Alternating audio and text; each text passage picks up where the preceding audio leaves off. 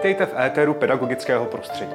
Národní pedagogické muzeum a knihovna Jana Ámose Komenského si pro všechny učitele a další posluchače připravilo podcast s Komenským u mikrofonu. Tento rozhovor se uskuteční s vynikajícím českým hercem a dabérem Petrem Štěpánkem. Pane Štěpánku, zdravím vás a vítám vás v Národním pedagogickém muzeu na Malé straně. Děkuji za pozvání. Pane Štěpánku, vy jste prožil kus života právě zde na Malé straně. Eh, jak na Malou stranu vzpomínáte? Já na ní vzpomínám s nesmírnou láskou a úctou, protože když my jsme se stěhovali sem na Malou stranu, tak eh, Malá strana v té době byla trošku nerudovská ještě. Všichni se znali, všichni se měli rádi, když to tak vezmu. A bylo to takový, že Mostecká ulice byla tak nádherná ulice, že moje máma, když si začala malovat rty, tak jsem věděl, že jede do města. To znamená na Nový město nebo ano. tam.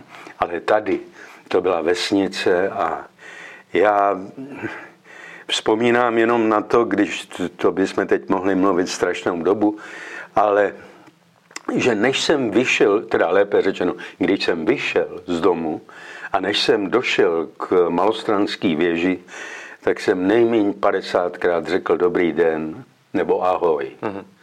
Dneska tady, když jdu, tak vůbec sentiment necítím, protože malá strana už není. To je skanzen. Já každému, kdo se sem přijde podívat, Říkám, nekoukejte do výkladních skříní. Koukejte nahoru do prvního nebo druhého patra. To je mrtvý.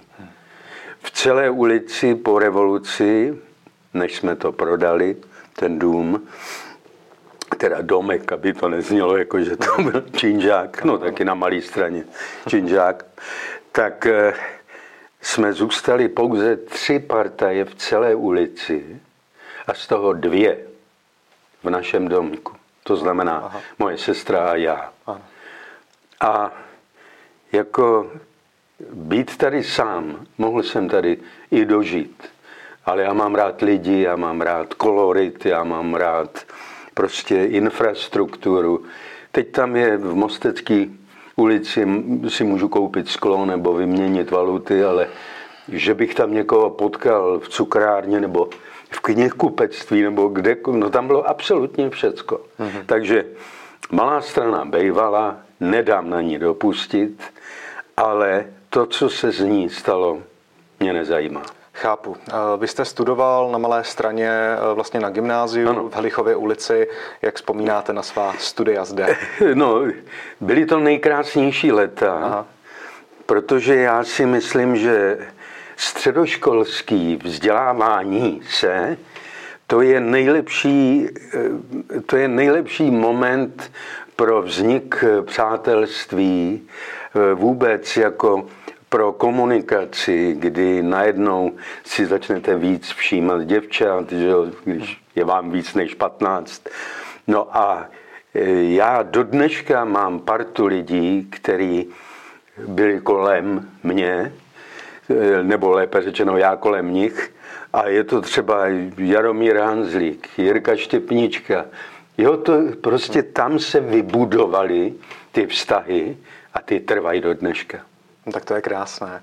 Eh, chci se zeptat eh, také vlastně na mm, školu jako takovou, protože vy jste učil svého času eh, na konzervatoři Jaroslava Ješka ano. a jste samozřejmě, každý ví, významný herec, významný daber. Když skloubíme tyto dvě role, učitel a herec, lze to skloubit?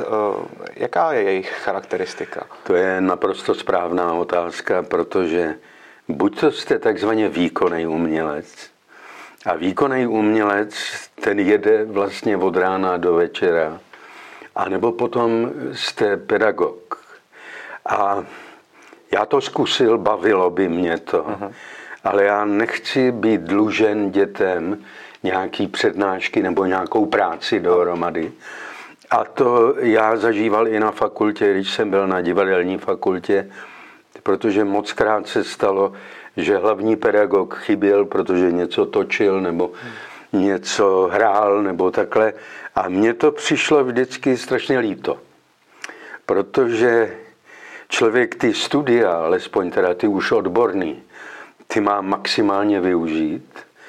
A když vám něco chybí, nebo když vidíte, že někdo si dělá někde kšefty, berte to v uvozovkách, tak eh, mně to přijde trošku jako podraz.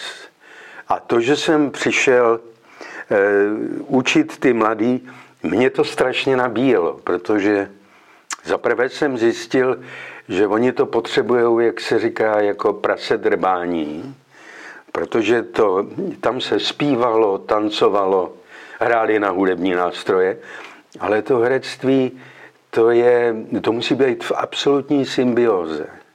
A co vás fascinuje na eh, muzikále, který vidíte třeba v Americe nebo tady v Evropě, je profesionalita.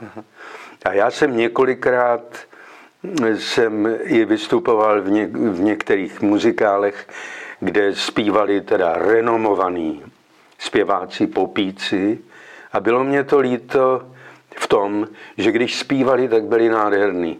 A pak se blížila činohra a já jsem věděl, že mají z toho strach. Mm-hmm.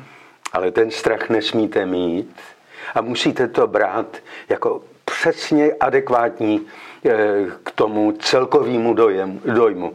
Takže baví mě to, bavilo mě to, ale musel jsem to skončit možná, že někdy v budoucnu se k tomu ještě vrátím, protože žádná fakulta umělecká vám nic nedá de facto, protože začnete, když začnete jako profik, začínáte ne od nuly, ale od minus sta. A buď to jste chytrý člověk a dovedete se kolem sebe dobře dívat, to znamená, jak se to dělá, jak se to vaří, a tím se vlastně nejvíc učíte. A to, že já měl tu kliku, protože jako v 21 letech samozřejmě člověk nic neumí, ale měl jsem tu kliku, že mě vytahli a já mohl stát vedle doopravdy velkých herců Národního divadla, ale i malých scén. A to je ta škola, která prostě by měla být. Mm-hmm. To je krásné. Já jenom ještě k tomu, eh, k té roli toho učitele. Vy v podstatě jste vzdělával a možná jste o tom ani nevěděl, pane Štěpánku, protože já jsem si to uvědomoval ještě prakticky nedávno, když jsem byl malý kluk a vydával jsem vás v těch pohádkách, jako je legendární Zlatovláska, hmm. moje srdcovka. Eh, teď eh, v uvozovkách nově třeba tajemství, staré bambitky, korunní princ. Ano. Já si myslím, že v těch pohádkách jsou mm, naprosté principy, životní principy. Eh, je tam určitá identifikace dobra a zla. Já si opravdu myslím, že je to výborný prostředek a nástroj k výchově dítěte. A nejenom dítěte, posléze samozřejmě i náctiletého kluka či uh, slečny. Takže opravdu tam uh, je velké bohatství, za to vám také chci poděkovat. A chci se zeptat na právě onu pohádku. Jak vy vnímáte pohádku jako, jako takové, jako umělecké řemeslo? Mm, takhle. Já bych začal ještě trošku ze široka. Pojďme na co. Já jsem z generace, která vlastně nezažila televizi jako mm. dítě teda, protože ta televize začala až v 53. roce, ale záleží strašně na rodině. A to, že moje máma neustále zpívala, každý večer nám četla pohádky, že jsem měl babičku, to byla Eh, maminka mýho táty, která byla z Chocka, která nám četla nebo vyprávěla chocky v nářečím, tak jako já do smrti na to nezapomenu. Druhá babička, ta byla pražská, ta měla fantastickou jako eh, fantazii jako takovou, protože ta si vymýšlela na fleku pohádky. A byly tak kouzelný, že si některý do dneška pamatuju. Což znamená ta kultivace tou pohádkou, byť dneska eh, ta doba je taková zvláštní, Dneska najednou vykřikují lidi, že Božena Němcová je krutá, že to je všechno dobro a zlo. A tím, že jsem potom měl tu šanci a čest hrát, to já ani nevím v kolika pohádkách, tak eh, většinou ti režiséři, kteří to dělali, vždycky říkali, tam je nejdůležitější srdce. Jakmile začne být něco krutýho, nebo lépe řečeno i krutá věc, se nemusí udělat tak, že stříká krev, jo, a že to je tak jako až odpuzující, ale tam spíš jde o dobro a zlo. A e, přiznám se, že jsem teď z těch modernějších pohádek trošku, ne trošku, dost rozčarován, protože oni právě jsou takový studený, bez srdce, jsou takový jako jenom vyprávěný.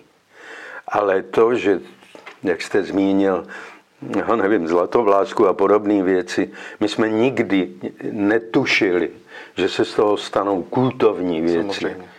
Protože tehdy se to dělalo takhle. Hmm. Dneska se to dělá jinak a je mně z toho trošku smutno. Hmm. Protože ty děti, když, je, když jste s nimi, teď myslím úplně malí děti, a začnete s nima vymýšlet na fleku jako eh, nějaký fantastický věci, tak se toho chytají a jsou tak šťastní, protože všechny televize jsou pro mě šidítka. Odvádějí pozornost, hmm. děti přestávají mluvit. Jo, protože jsou zvyklí furt mít v ruce telefon nebo nějaký laptop nebo co a tam si hrát hry. Ne, ne, ne. Lidi by, teda děti by měli běhat venku, jako jsme běhali my. Máma se mohla s proměnutím užvat, abych vůbec přišel k jídlu. Že jo? A škola, ta byla na posledním místě. Já byl úplně normální dítě. Já jsem možná poslední generace těchto dětí. No, takže si rozumíme, ano, jo? Ano. Jako ta příroda furt něco eh, jsme objevovali. Dneska neobjevujou, dneska mají mobil a vědí už všecko. Jo, jsou ochuzený o to poznávání toho života. Ano, ano, ano. Mluvíte o tom moc hezky. Uh, ale když... Ale. Víte co, má to vždycky svůj uh, rozpor. Uh, zmiňujete televizi. Uh, já vás z televize znám jako také vynikajícího dabéra. Vy jste propůjčil svůj hlas například Robertu Redfordovi, Harrison Ford, já nevím, Anthony Hopkins a tak dále a tak dále. Opravdu stovky, stovky uh, filmů. Uh, je tady debata. Je tady debata eh, ohledně toho, jestli vlastně dubbing je prospěšný v rámci té výchovy dětské, protože opět se hovoří o tom, že děti by měly eh, mluvit eh, cizími jazyky a tak dále. Třeba ve Skandinávii, tak tam vyloženě jede vždycky ten ano. originál. Jak se na to díváte? No, je velká škoda, že nejsou ty kanály duální. Mm-hmm. Že byste eventuálně to přepnul do toho jazyka kterým to původně je natočený, ale všecko se zrychluje, všecko je prostě, všecko je strašně rychlý. Dneska se žije tak až hystericky. De facto většina národa nebo většina lidí se budí s tím, že už něco prošvihává. Já závidím té generaci, která byla před náma, nebo ještě před náma, který měli nějak víc času a přitom teda odvedli fantastický výkony nebo fantastická práce je za nima. Dneska už jenom ti přátelé nejbližší moji, víte, co to dá za dřinu a nás svolat všechny dohromady? Ano. To je, my jsme včera s chodou okolností jsme si s kamarádama, lékařema jsme se sešli a byl to vlastně vánoční vánoční setkání, Aha. protože jsme ho nedali dohromady. Hmm. Pořád někdo něco měl, že jo. Což asi dřív Já nevím, já mám pocit, že to nebylo takhle, takhle hektický, takhle hysterický. Ne. Hmm, hmm. No a vy, když jste teda stvárnil tolik, tolik rolí ve svém životě, teď eh, řekněme třeba určitá divadelní představení, tak eh, jak se díváte na publikum před, řekněme, 40 lety, 30 lety a nyní? Vidíte v tom publiku na těch divácích opravdu jistou změnu, nějakou atmosférickou, energetickou? Ne, to je krásná otázka. Já si myslím, že divadlo je nezničitelné. Mm-hmm. Každý si myslí, že teď přijde něco nového, jako přišla televize nebo potom barevná televize. Teď jsou ty různé věci, které jako si můžete stahovat, že jo, když si uvědomíte, že když už hovoříme o té televizi, my zažili jeden program, že jo, a jednou za ten týden tam měli Slováci svůj večer. Mm-hmm. Tak dneska máte těch kanálů, já nevím, x. Ale když je dobrý divadlo, tak lidi jsou nadšený. Hmm. Protože v této době, která není zrovna nejlehčí, ale myslím si, že spíš nám vytvářejí politici tlak na to, že je nepříjemná ta doba. Já mám trošku strach z nich, protože neustále slyšíte, nesmíte, nebude, bude to drahý, bude tohle všecko furt jenom hrozej.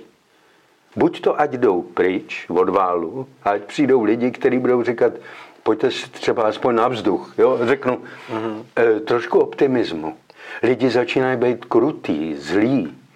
Že jo, já vím, že se tohle bude vysílat potom někdy za x měsíců nebo možná let, ale třeba všechny ty předvolební kampaně, ty jsou zlí.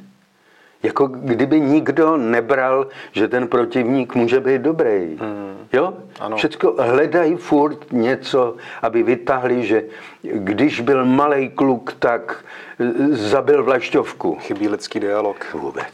Špatný. A to divadlo, když se povede, tak je pro toho diváka osvobozující.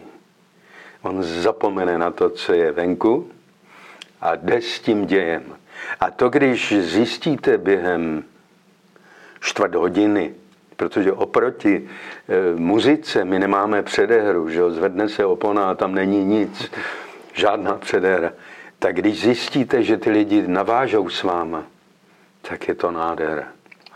A někdy se stane, že jsou dokonce zaskočený, jakože nereagují, že se nesmějou na těch místech, kde to je tutový. A já říkám většinou kolegům, říkám, počkejte na konci. A na konci ty lidi stojí. Takže to je ta zpětná vazba. A jak se ukazuje, že to pořád je důležitý udělat nějakou osvětu teda pro ty lidi, mm-hmm. aby zapomněli, co bylo venku. Ale i v rodině, nejenom politicky. Ne. Určitě, ale teď se vemte dobu, která tady byla relativně nedávno, a sice covid, eh, kdy kultura stála, nic se nedělo. Eh, známí herci dováželi jídlo, aby se uživili a tak dále a tak dále. Eh, nebylo to lehké, mm, ale já se zeptám teda trošku pozitivněji, když už se tady bavíme v této vlně. Dala nám tato doba toho jako určitého vakua něco? Mně strašně moc. Povídejte. Mně strašně moc, protože jsem najednou zjistil, že můžu vnímat přírodu. Představte si, že já najednou viděl jaro. Vidíte lísteček, jak se prostě, jak najednou se jako rozvíjejí i nějaký poupátka. Já jsem žil v tomhletom koloběhu tvrdým několik desítek let a teď najednou nemáte nic. Nik, ale hlavně nikdo tam nečeká a nezve, jak to, že tam nejste. Na druhou stranu, my, který jsme de facto na volný noze, no tak hold nebyla ani koruna. Ale já si to užil. A se ženou jsme doopravdy sedávali a pozorovali jsme tu přírodu a bylo to nádherný. Což znamená, jako já jsem z rodu lidí, který samozřejmě mě zasahují nepříjemné věci. Ale já se to snažím vždycky otočit a vzít z toho něco pozitivního. Výborně. Jo? Ano. Protože o tom jsme už částečně mluvili, lidi prostě tu negaci mají rádi, já ji nenávidím. Jo, já, já miluju, vemte si, jdete po ulici a vidíte, všichni mají koutky dolů. Naprosto. A proč? Já to jako, taky nerozumím, ano. jo, jdete, někdo do vás vrazí a neřekne ani bů. A já mám chuť se vždycky otočit, třeba ho nakopnout, jo? Aha, aha zatřepat s ním. jako to, jako nejsi schopen říct, promiňte. Já, ale je to, začíná to doma. Začíná to v rodině, protože já, když jsem nepozdravil jako dítě a dostal takovou facku, takže prostě dneska mě nikdo nebije. Ale když jedu tramvají a vidím ty mladý, jak sedějí a tam je nějaká stařenka, která má prostě hole a oni nepustí sednout, mm, mm. tak já si říkám, to není v těch dětech jako takových. To začíná doma. Ano. A také v té, v té společnosti. V té společnosti vůbec. No. Hmm. Mě teď eh, v této konotaci, eh, a buďme teda eh, na té pozitivní vlně, vlastně vzpomínám na Komenského. Tato instituce je pochopitelně o Janu Ámosi Komenském také. A když jsme zmínili ten covid a celkově tu společnost, tak nechte mě citovat velmi krátce Jana Ámose Komenského. Světlo má moc zahnat tmu, ne naopak. Kdekoliv totiž vchází světlo, tam tma brzy buď řídne nebo mizí. A naopak tma nemá sil, aby odstranila světlo. To je také pozitivní, že? Je, ale musí se to vnímat. Musí se to vnímat. Musí se to vnímat a když už teda chcete mluvit trošku o školství, já nevím jak vy, ale já když si zrekapituluju eh, vlastně ty moje školní léta, i včetně vysoký, tak já si myslím, že mě mohlo oslovit maximálně pět lidí. Za celou tu dobu. A to jsem chodil doopravdy, já nevím, 18 let do školy. Ale strašně záleží na tom pedagogovi. To není jenom memorování nějakých, nějakých pouček a všeho možného. Tam vás musí ten pedagog nějakým způsobem vtáhnout. Uh-huh. Proto, a proto jsem třeba byl rád na té konzervatoři, protože tam je to o fantazii. Že jo? Ale já si třeba pamatuju, ze základní školy to byli dva učitelé. Jeden mě teda dával i facky, což dneska by ho vyhodili ze školy. Ano. Ale já věděl proč. Uh-huh. Doma jsem to nesměl říct, protože bych dostal druhou. Že jo? Kdežto dneska se ty rodiče hned to je soud a ten člověk si do smrti nevrzne. A takhle bych mohl pokračovat střední školu. Na Helichovce jsme měli Láďu novotního češtináře, který s náma dělal takzvaně velký divadlo. Že jo. To, prostě pak na té fakultě to byl zase profesor Nedbal. Jo, to byly prostě... Ale ten zbytek si nepamatuju. Nepamatuju. Hmm. Nebo pamatuju si, ale že bych si pamatoval jména, ani náhodou. Hmm. Ani náhodou. Což znamená, je to škoda. Ano, je to škoda i s velkým to, to, to znám, to znám Štěpánku, ano. Uh, tento termín. no. uh, když jsem teď zmínil Komenského, je to obrovská historická uh, postava. Hned mě napadá, že vy sám jste léta stvárnil nebo stvárňoval roli, respektive postavu Karla IV. v představení Noc na Karlštejně. A také vzpomínám na vašeho pana otce Zdeňka Štěpánka, který, který stvárnil vlastně v husické trilogii Otakara Vávry, Jana Žižku, Jana Husa. To bylo uh, neuvěřitelné. Neuvěřitelný výkon. Uh, jak na tatínka vzpomínáte? Řekněte mi. Já na tátu vzpomínám s obrovskou pokorou a láskou. A bohužel on mě odešel moc brzo.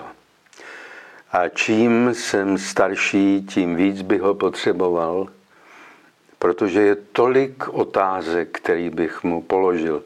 A to nejsou jenom uměleckého rázu, to jsou osobního, rodinného.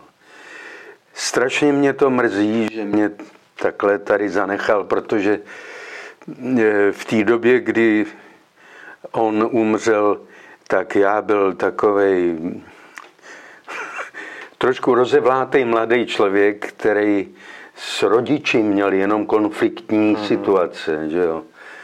Ale dneska, dneska si toho nesmírně vážím, protože já si třeba pamatuju, kdy on se mě zeptal na fakultě, když už jsem byl přijatý a my to dělali všechny, všichni sourozenci tajně, eh, když se mě zeptal, kdo mě tam učí, a já byl v tom prvním semestru takzvaně, já byl optimistický, já jsem svítil doslova, jo.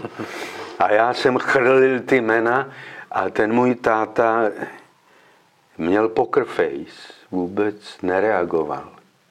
Já jsem si říkal, jak je to možné, že nezdílí to moje nadšení. Později jsem pochopil proč, protože on přesně věděl, o koho jde a kteří pedagogové tam učí a asi jak, a nebo jak jsou úspěšní. A já jsem mu po letech, jsem se mu strašně omluvil, protože to bylo noblesní od něho. On mohl všechny pomluvit, protože je znal. Ne.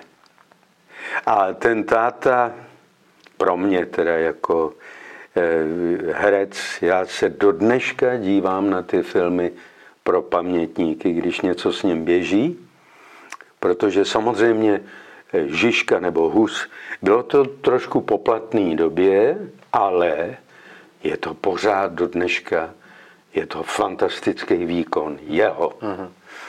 Protože to, co s tím Vávrou udělali, jako já nechci schazovat toho Husa, který ho natočili potom Jirka Svoboda, Samozřejmě byl to jiný pohled, ale pořád ve všech novinách, když se píše o Žižkovi, tak tam je fotka ještě táty z toho filmu. Ale e, táta natočil strašně moc krásných filmů, ale pro něj to divadlo, jako je samozřejmě i pro mě, je na prvním místě. Hmm. Na tom divadle málo kdo si uvědomí, tam se zvedne opona a nepomůže vám nikdo nikdy. To je ani svěcená voda. Můžete se jmenovat jakkoliv, nepomůže. Hmm. A speciálně, když máte ještě tohleto jméno, který jsem já zdědil a byl jsem de facto i včetně táty, jsem byl čtvrtý z rodiny, mm-hmm a teď vidíte, že ty strečkové a tetičky najednou jsou kolegové a kolegyně, tak najednou poznáte i vztahové věci, které byly možná mrtví 20 let nebo 30 let. Nějaká zášť nebo tohle. Aha. Jo a takže to jméno, to vás žene jako Damoklův meč, protože když někdo něco udělá drobně špatně, tak řekne, no to, byl, to je mladý člověk. Tady okamžitě by vystartovali. Dělá tomu jménu ostudu. A na druhou stranu, no to se mu to dělá, když mu to doma udělají. Nikdo vám nepomůže. Ne. A navíc my jsme i včetně sourozenců byli každý takový solitér. Jo, jakože my jsme se prakticky nikdy o profesi nebavili jsme řešili rodinné věci nebo věci úplně jiného charakteru, ale že bychom hovořili jako umělci, ne, ani náhodou. Pane Štěpánku, já moc děkuji, že jste se takhle osobně otevřel. Eh, chtěl jsem se na různé eh, věci zeptat a vy jste mi odpovídala, ani jste nevěděl, že to mám takhle v plánu. Eh, moc díky, děkuji za vaše odpovědi i ohledně vašeho profesního života a zase někdy na viděnou. Mějte se hezky. Taky a děkuji moc krát. Děkujeme všem, kdo posloucháte podcast s Komenským u mikrofonu, který si také můžete poslechnout v podcastových aplikacích, na webu npmk.cz nebo můžete rovnou zhlédnout video na YouTube s obrazem. Pokud budete podcast sdílet na vašich sociálních sítích, pomůžete tím do naší společnosti šířit komenského odkaz. A o to nám jde. Moc vám děkujeme za přízeň.